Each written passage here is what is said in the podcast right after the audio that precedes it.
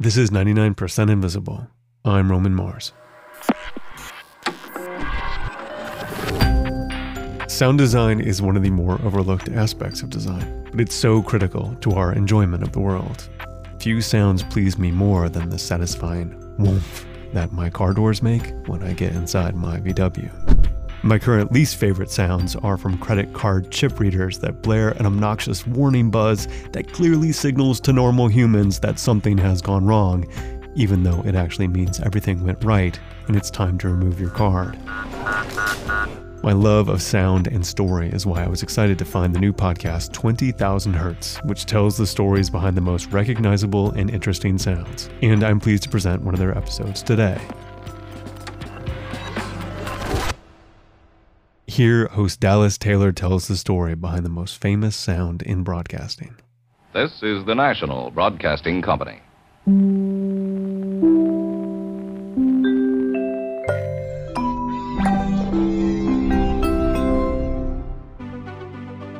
For being only three tiny notes, the NBC chimes have had a colossal impact on media and culture for nearly 90 years.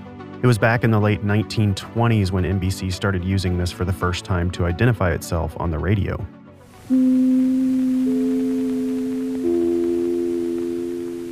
WEAF New York.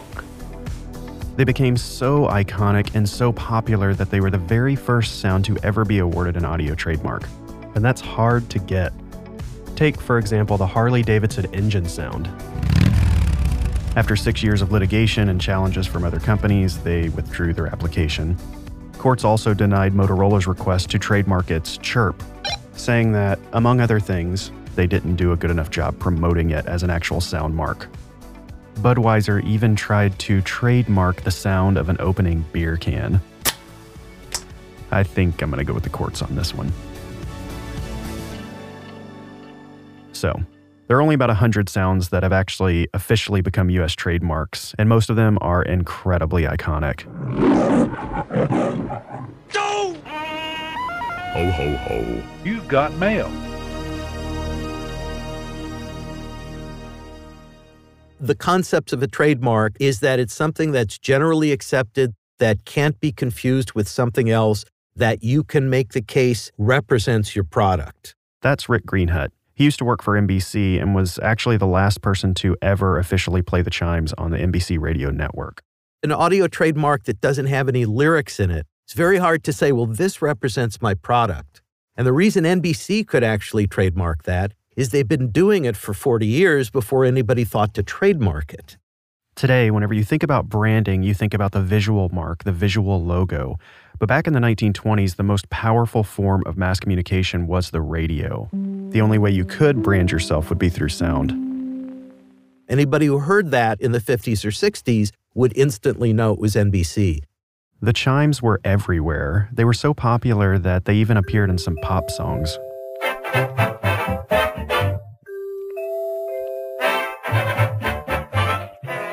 This is Announcer's Blues, recorded in 1936 by Paul Whiteman and his orchestra. The artist behind this next track, NBC I Love You, remains a broadcasting mystery. On the NBC each night you hear three tones ring out. They have a special meaning, so here's what it's all about. To understand where the chimes came from, we have to go back nearly a century. Stations were using chimes, gongs, all kinds of different musical devices to create a sound signature for themselves. This is John Snyder, a radio historian. Chimes in particular would have been an easy choice due to how common they were. Dinner chimes were often used to summon guests to the table, and it was also used to indicate the start and stop of intermission.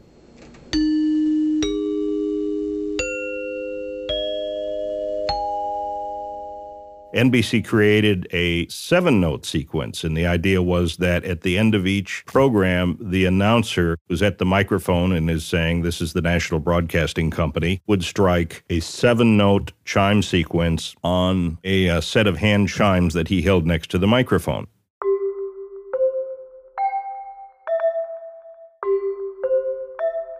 As you could imagine, since this was being played live by the announcer, it was really hard to keep consistent. So they shortened it to three notes. Originally, the three notes were CAF, which had the same sound that we know today, just in a different key. Eventually, they used the notes GEC, which some people think stood for the General Electric Company. That would have been the coolest branding story, having the GEC chime stand for the General Electric Company. But the truth is, General Electric didn't have much to do with NBC until later.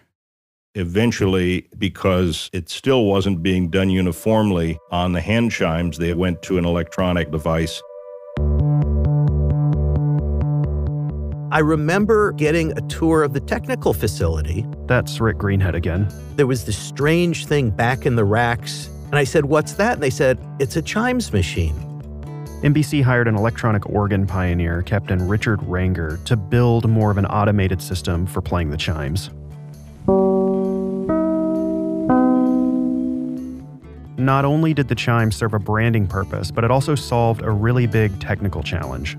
When they would change studios, they would be literally plugging and unplugging these patch cords, and it would make kind of clicks and pops on the air.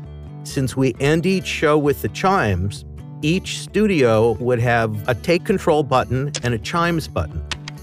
When you pushed the chimes button, it would take that studio off the air under the sound of the chimes so you didn't hear the click.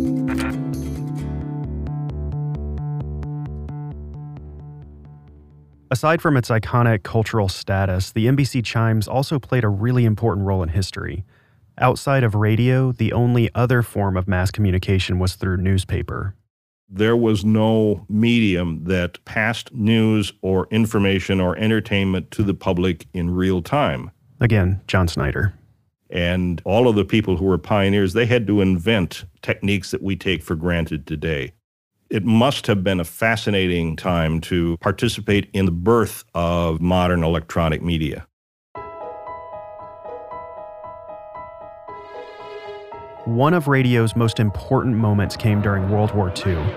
For the first time in history, news from the front lines of war could become available to the mass public in near real time. Radio had discovered its importance as a news medium and not just an entertainment medium. During the war, NBC added a fourth chime to covertly notify announcers that important breaking news was imminent. If the normal chime was GEC, at the end of a program, they would play the chime GECC. The National Broadcasting Company will continue its network service throughout the remainder of the night in view of the important but so far unconfirmed reports from overseas. This is the National Broadcasting Company.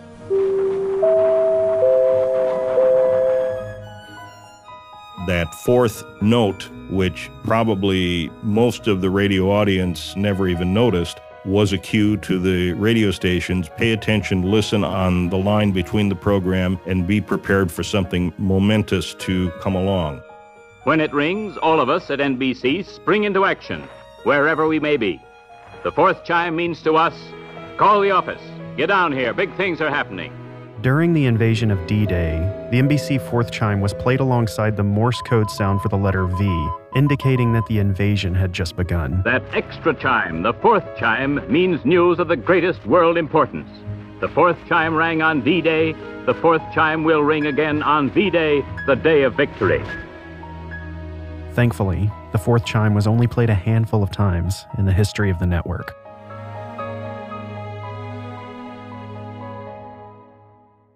NBC was huge. All of the other networks were still up and coming, so NBC commanded all the top talent. Ladies and gentlemen, from Camp Haan, California, we bring you a man who pedaled here all the way from Hollywood on the rear end of a tandem bicycle, Jack Benny.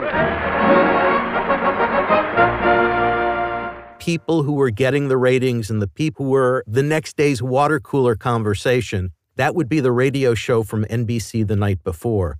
So NBC to me always had seemed like a Cadillac brand. It was a brand whose name you remembered, whose logo you could picture, and when you heard the sound, you pictured the logo. When you saw the logo, you heard the sound in your mind.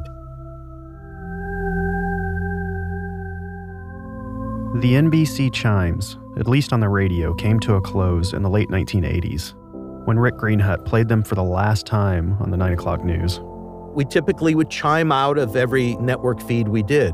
And at about 8:45, the newscaster's already in the booth, the producer sitting next to me. I've got the commercials in the machines for each of the time zones, and the general manager comes up and he said, "I wanted you to be the first to know that the radio network has been sold."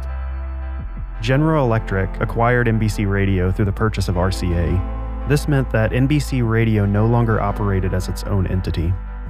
The NBC chimes were not part of the sale because they're the NBC chimes and the TV network is keeping those. Nine o'clock hour comes, we do the network newscast, and at 9.05.30, the newscaster says, Gary Nunn, NBC News, New York, and I played the chimes. I then pulled that tape cartridge out of the machine where I'd played it. Well, no sooner had I done that, but the general manager shows up and he just looked at me and he said, Make sure no one else can do that. I did that by taking that tape cartridge home, and it's uh, sitting on my shelf. The NBC radio network came to a close, but obviously the chimes still live on through promos and special programming and news. But this sound is bigger than Comcast or NBC or General Electric.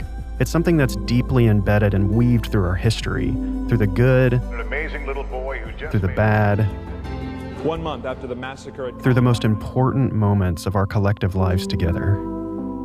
This is an NBC News special report. This sound has been with us for almost 90 years. It started as a sound that just fixed a small problem, WEAF New York. but has become something that's completely ingrained in our culture.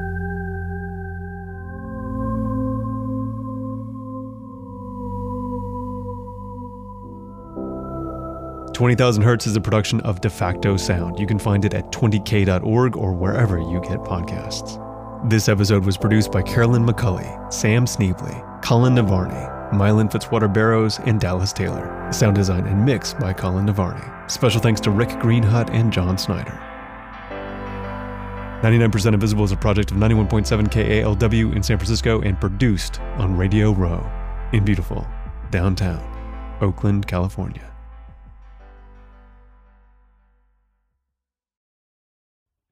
We often don't think of winter as a time of growth or creation, but if you think about it, it's the perfect time to create your own website because you're cooped up, you're thinking about being productive, and now Squarespace can help you do it. With Squarespace, you can take your cool ideas, your creative content, your services and goods, and you can turn them into a beautiful website in just a few clicks. This is because their easy to use templates are created by world class designers, and then you have the ability to customize the look and feel and the different settings for your own needs. For example, my site, romanmars.com, I made with Squarespace. The landing page features a close-up of me talking to a microphone, so it has my, you know, my very handsome beard. But if I should ever shave it, I don't have to wait for my web guy to change the photo. I can do it myself, and maybe the next photo will feature my soulful eyes. On one of the pages, I've also picked out some of my favorite episodes of 99% Invisible to share, and the audio is conveniently embedded, even on mobile. Try it yourself. Go to squarespace.com slash invisible for a free trial, and when you're ready to launch, use the offer code INVISIBLE to save 10% off your first purchase of a website or domain.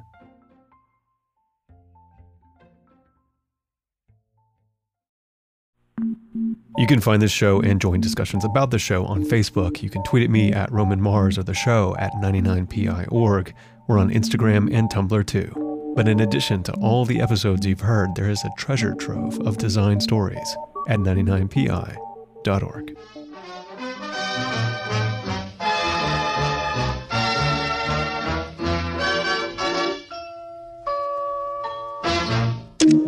Radiotopia.